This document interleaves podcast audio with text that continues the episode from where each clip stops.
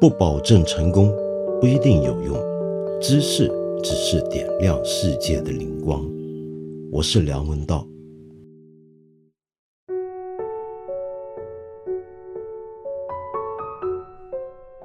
今天我忽然想跟你说一下关于异端的问题。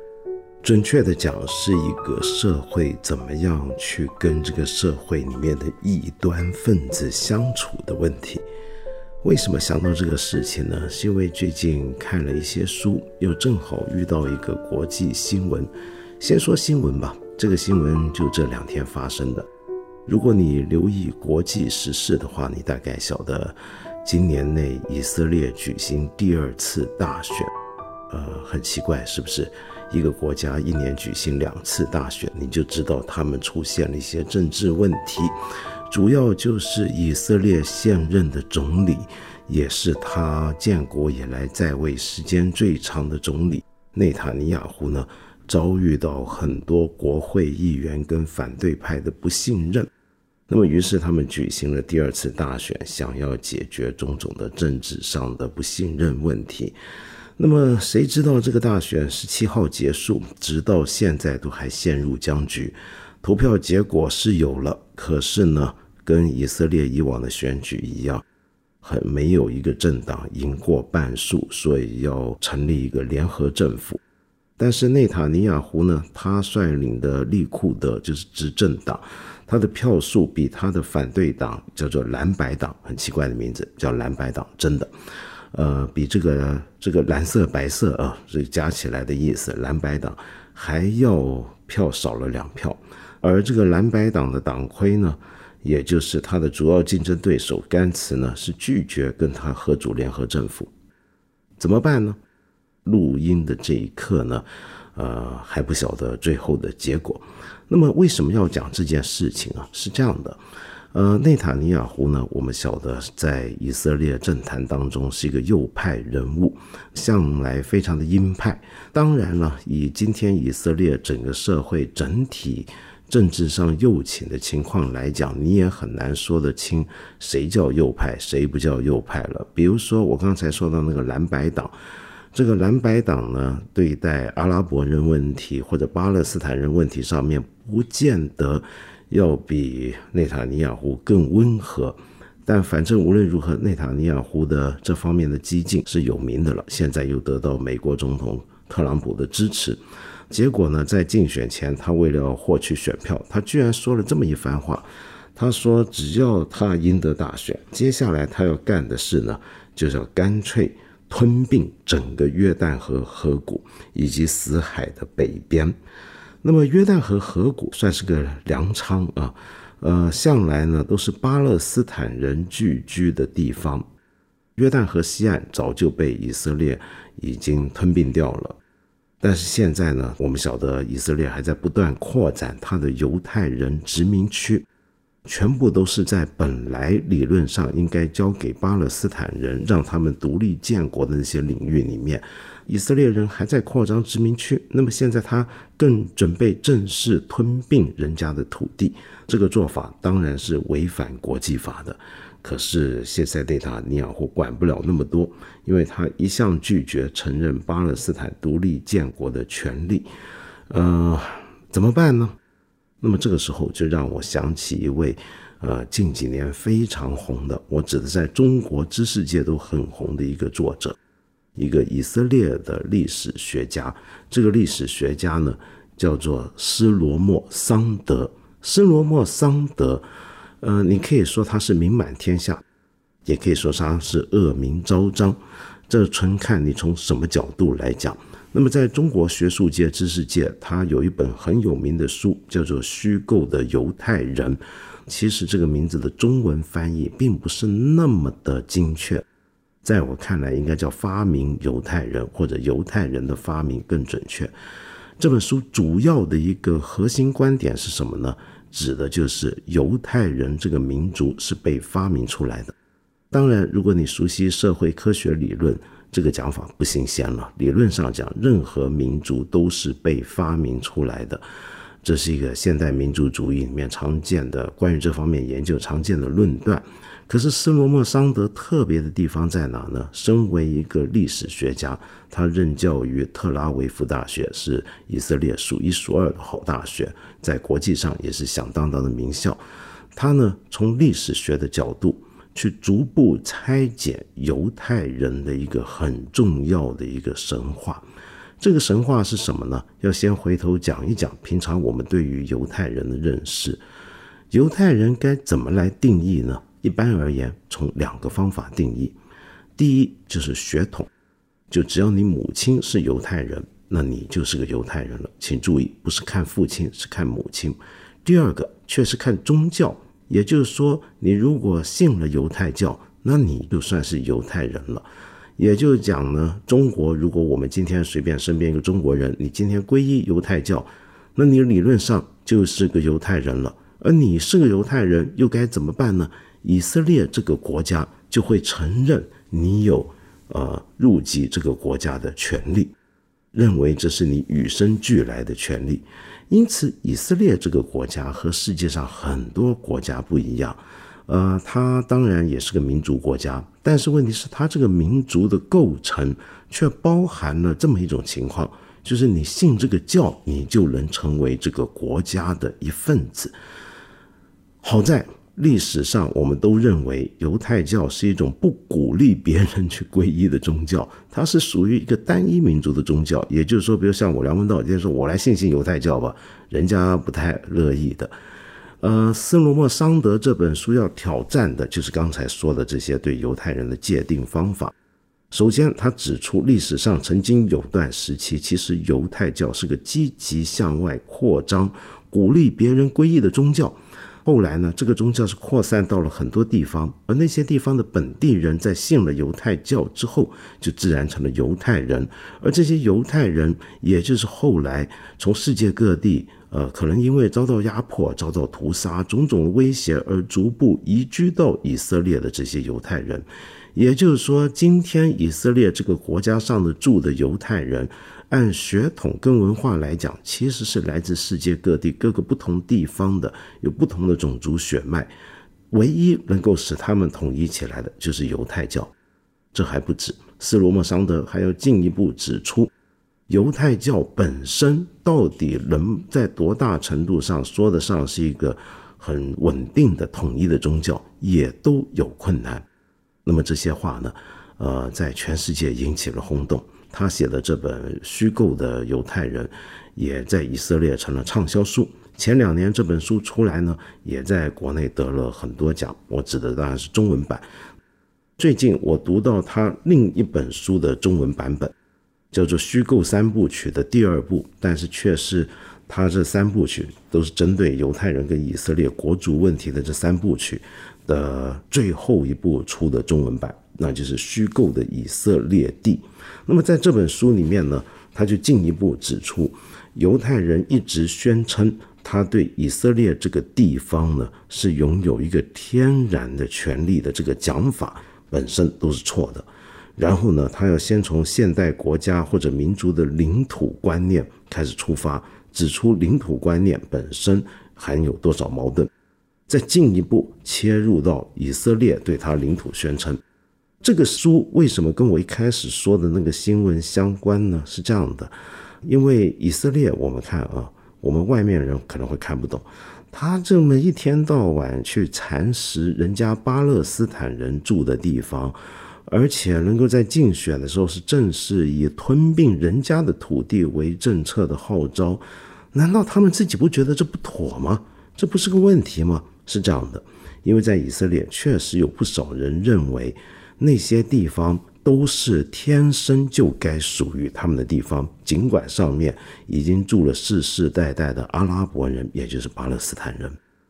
这本书呢，我刚刚提到斯罗莫桑德就是要去瓦解那种以色列人常有的信仰，就他们对这个地方呃向来有天生的权利。那他主要要指出的就是，假如犹太人的定义其中一个很主要的元素是宗教的话。那么耶路撒冷也好，或者所谓的以色列地也好，是他们的圣地的话，那他们凭什么就能够不断的说他们拥有这些地方呢？如果真的这么讲的话，那就好比怎么样？比如说像我是佛教徒，那我能不能说我们佛教徒的最核心的圣地就是印度的菩提迦耶跟北印度一些地区？我们这些全球佛教徒都有回到北印度定居当地的天然权利。我这么讲你会听起来很奇怪吧？那么同样的。他认为犹太人也不该有这种领土的宣称，这种建基于宗教神话跟传说的这种领土宣称是有问题的。那么这本书主要的内容里面的历史的考证、理论的发掘，不是我今天要讲的重点。我要讲的是，他什么时候从一个以色列人，你想想看，这是个以色列人啊，这是个以色列名牌大学的历史学里面有名的教授。他写出的这些书籍、这些写作，是完全违背了以色列主流社会的想法，甚至你可以说是从根本在挑战，乃至于否定以色列这个国家以及犹太人这个民族最根本的一些的信条，乃至于他立国根据，他在挑战这个。那一个国家的人里面出了这么一个人来来来干这件事儿。那这种人就是我说的异端，而且是极端的异端分子。所以，我刚刚说了，他在以色列国土内，很多人觉得他是恶名昭彰，但这完全不妨碍他这几本书原来的希伯来文本在以色列成了畅销书。大家就算再不同意他，也还是想再不同意他，也还是想看一看他到底讲了什么，写了什么。好，我关注的是啊，这本书的导言里面有个小故事，我觉得特别有意思。就他提到，就他什么时候开始，呃，觉得以色列这个国家不对劲、有问题的呢？那么他就说到当年他参战的那个时刻。就像很多他那一代以色列人一样，我们知道以色列是全民皆兵的，男男女女都有服兵役的义务。但他那一代人呢，是直接参上过战场，参加过一些轰轰烈烈的大战，比如说六日战争。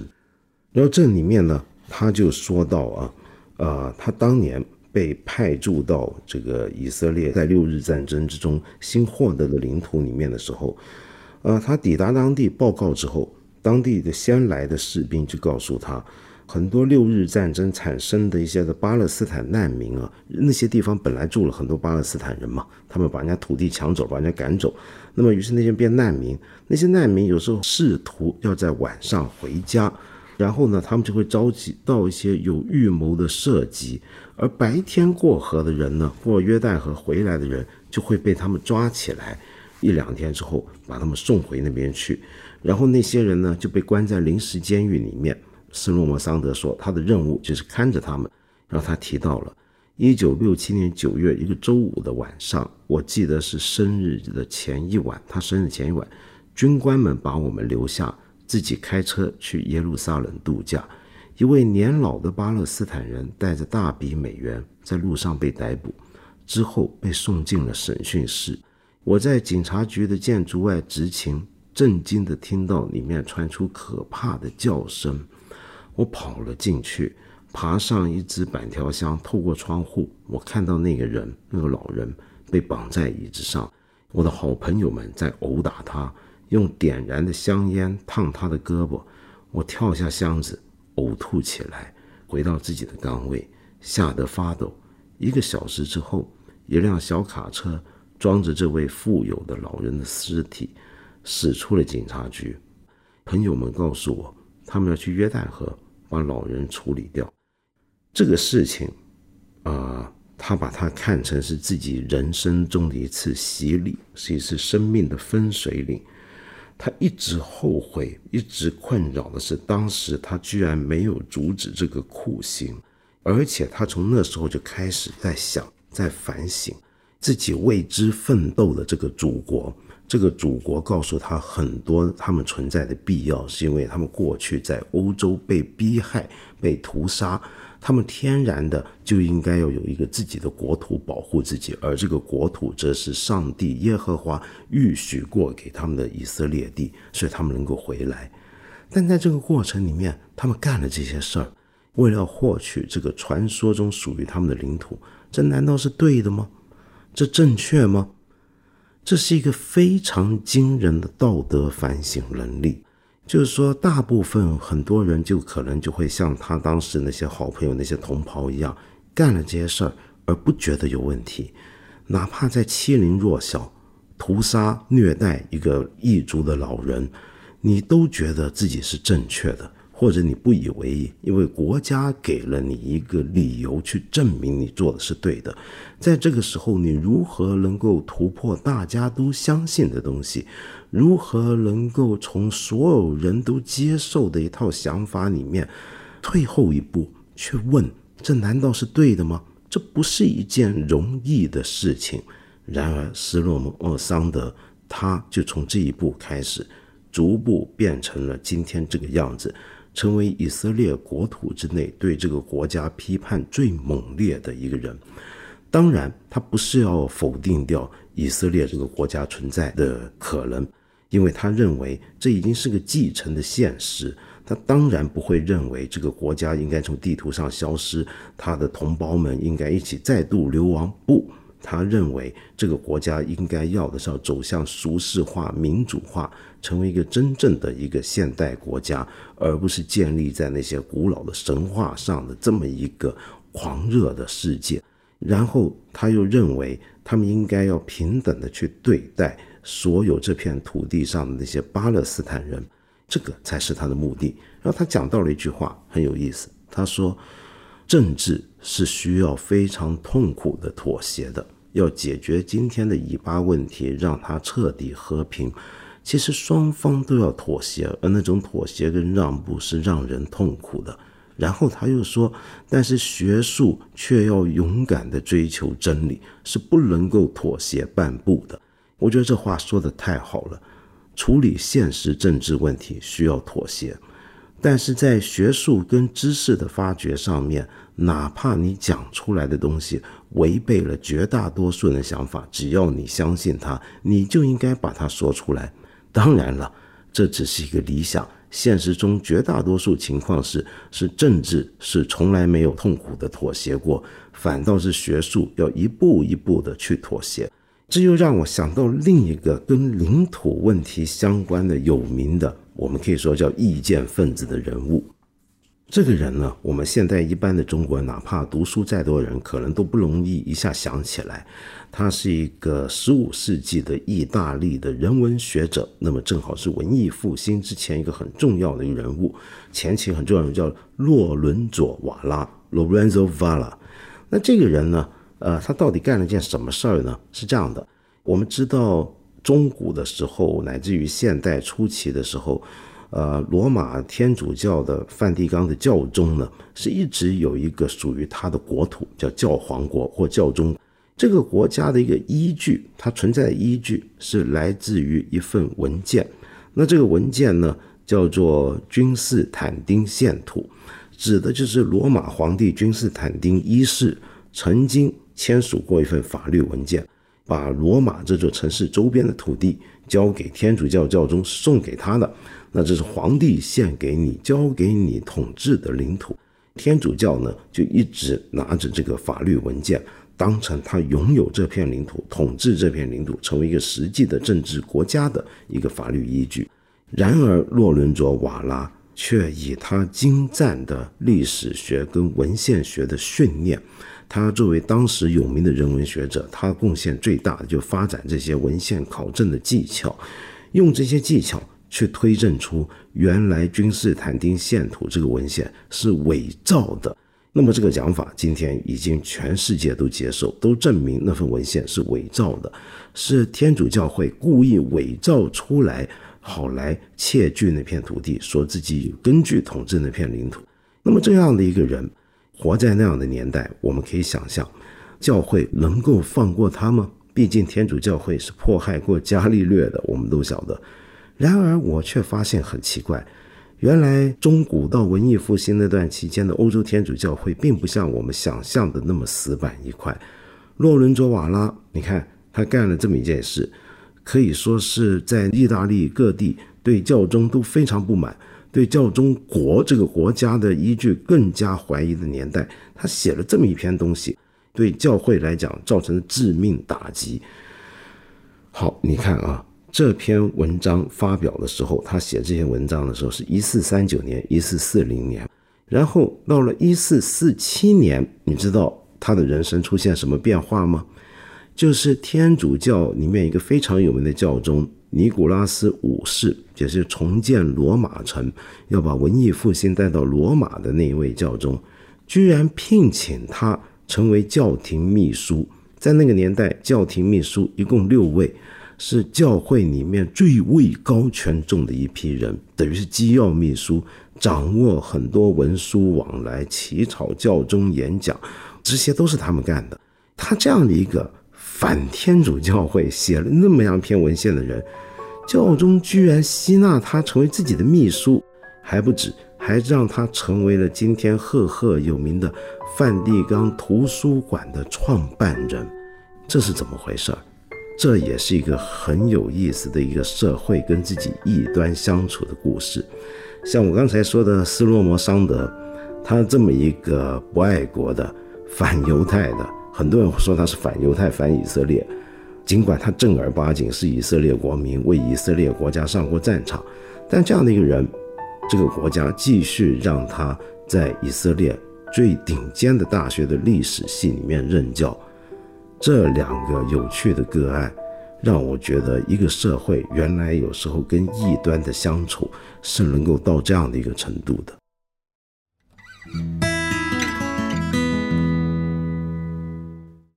其实今天本来有一个很热门的话题，我也很愿意去谈，但是我又觉得。没什么好谈的，那正好有个朋友马上就提出一个问题，跟这个事儿相关。这位朋友叫草原上不死之青蛇。那么您的留言是这样的，你就说到最近川美就四川美术学院引起的关于美术生要不要练习裸体写生的争议，你问我是不是关注了？哦你说这还能有争议吗？真的是不可思议，不是吗？我刚从欧洲回来，看了好多名画。但给我冲击最大的是，不管在比利时还是在法国，我在路上遇见的，不管是大学生还是博士生，还是博士后，都对西方的画家喜欢画裸体画这件事很在意。甚至有人从卢浮宫出来之后，竟然会说他在里面像是在看 A 片。在我眼里，那些美丽惊艳的线条，在别人眼里只是裸体。九零一二年了。裸体这件事情竟然还没有脱敏，我感觉到人和人之间的巨大差异，甚至看到中国社会的巨大撕裂。那么，你想知道这是社会本来的面目吗？社会本来就是要有一道道意识上的鸿沟吗？是在多元的大国才这样吗？如果有这么多不同，那么想象的共同体究竟建立在什么样的前提下呢？好问题。但你这个问题很复杂，最后那个问题我就先不答了。就这种复杂的社会意见很纷纭的情况下，一个想象的共同体要建立在什么前提？这个部分我们先不谈。我们回到川美这个问题吧，想必你也关注到了，就是四川美术学院的院长，那么带着学生做裸体模特的写生，引起很多的争议。那么很多人就是说，这个好像很败坏风俗，这个好像很淫秽，这个好像很不雅，怎么能够出这样的东西呢？嗯，很多人就马上第一个慨叹，就是我们中国是不是倒退的太厉害了？一百年前曾经在我们国土上面也有起过争议的这种裸体写生，没想到现在还要再出一遍争议。而这一百年间，其实不是没有变化的哦。今天所有美术学院做裸体写生，简直是所有学生必经的一个训练过程。那么，怎么会到现在还有人觉得这是问题呢？而从草原上不死之青蛇你的遭遇来看，跟你一起去在欧洲逛博物馆的，还包括了很多的。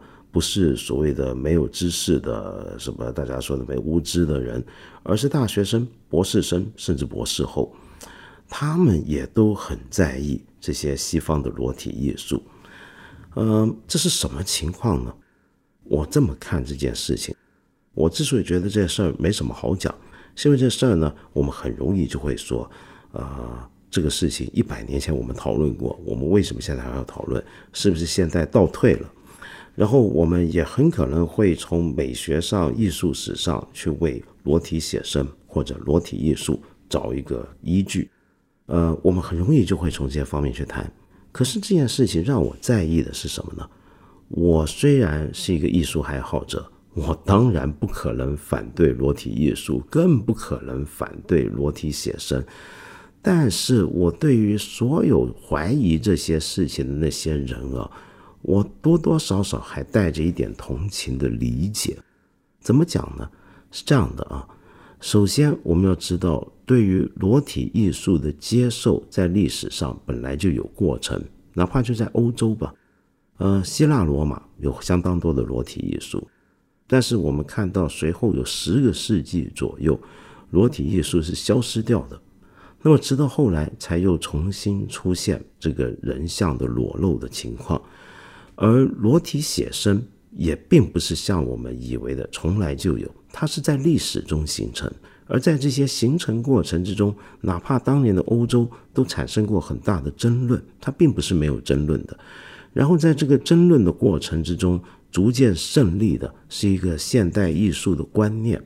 就是认为艺术好像是一个主权王国，凡是一件东西被纳进艺术的范围之内的时候，它就能够超脱出很多道德上的争论，比如说关于裸体的争论。那么这样的一个观念本身，我们从艺术学上面当然能够给它找到理论的依据，但是同时从历史的角度来看，你会发现它真的有一个发生、传播跟被接受的过程。呃，我在这种问题的争论上，我不太喜欢用怎么现在都什么年代了，九零一二年，怎么还有这么多人落后？因为落后跟进步并不构成我们去为一个论题反对它或者支持它的一个依据，这不是一个论证。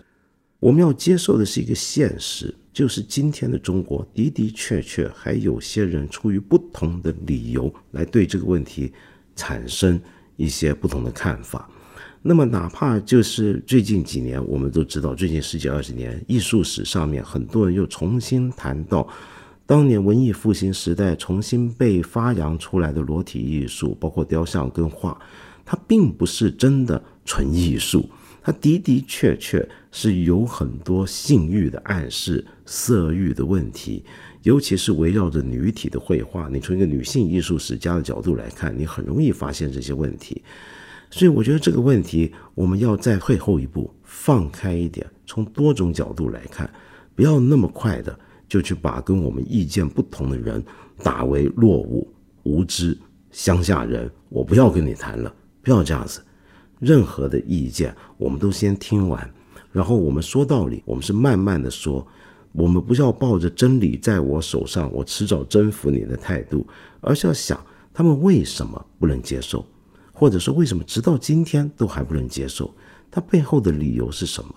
他知道的资讯如何使得他有这样的一个判断？要研究这些问题，思考这些问题，比你简单的去否定人家，我觉得要有意义的多了。对了，各位朋友，我们再提醒大家一次啊，我八分这个节目是每个星期三、每个星期五都会在看理想的 APP 更新，期间呢还会有不定期的番外，我很欢迎你在这里，或者是看理想的微信公众号留言，提出你的一些的问题、意见和批评。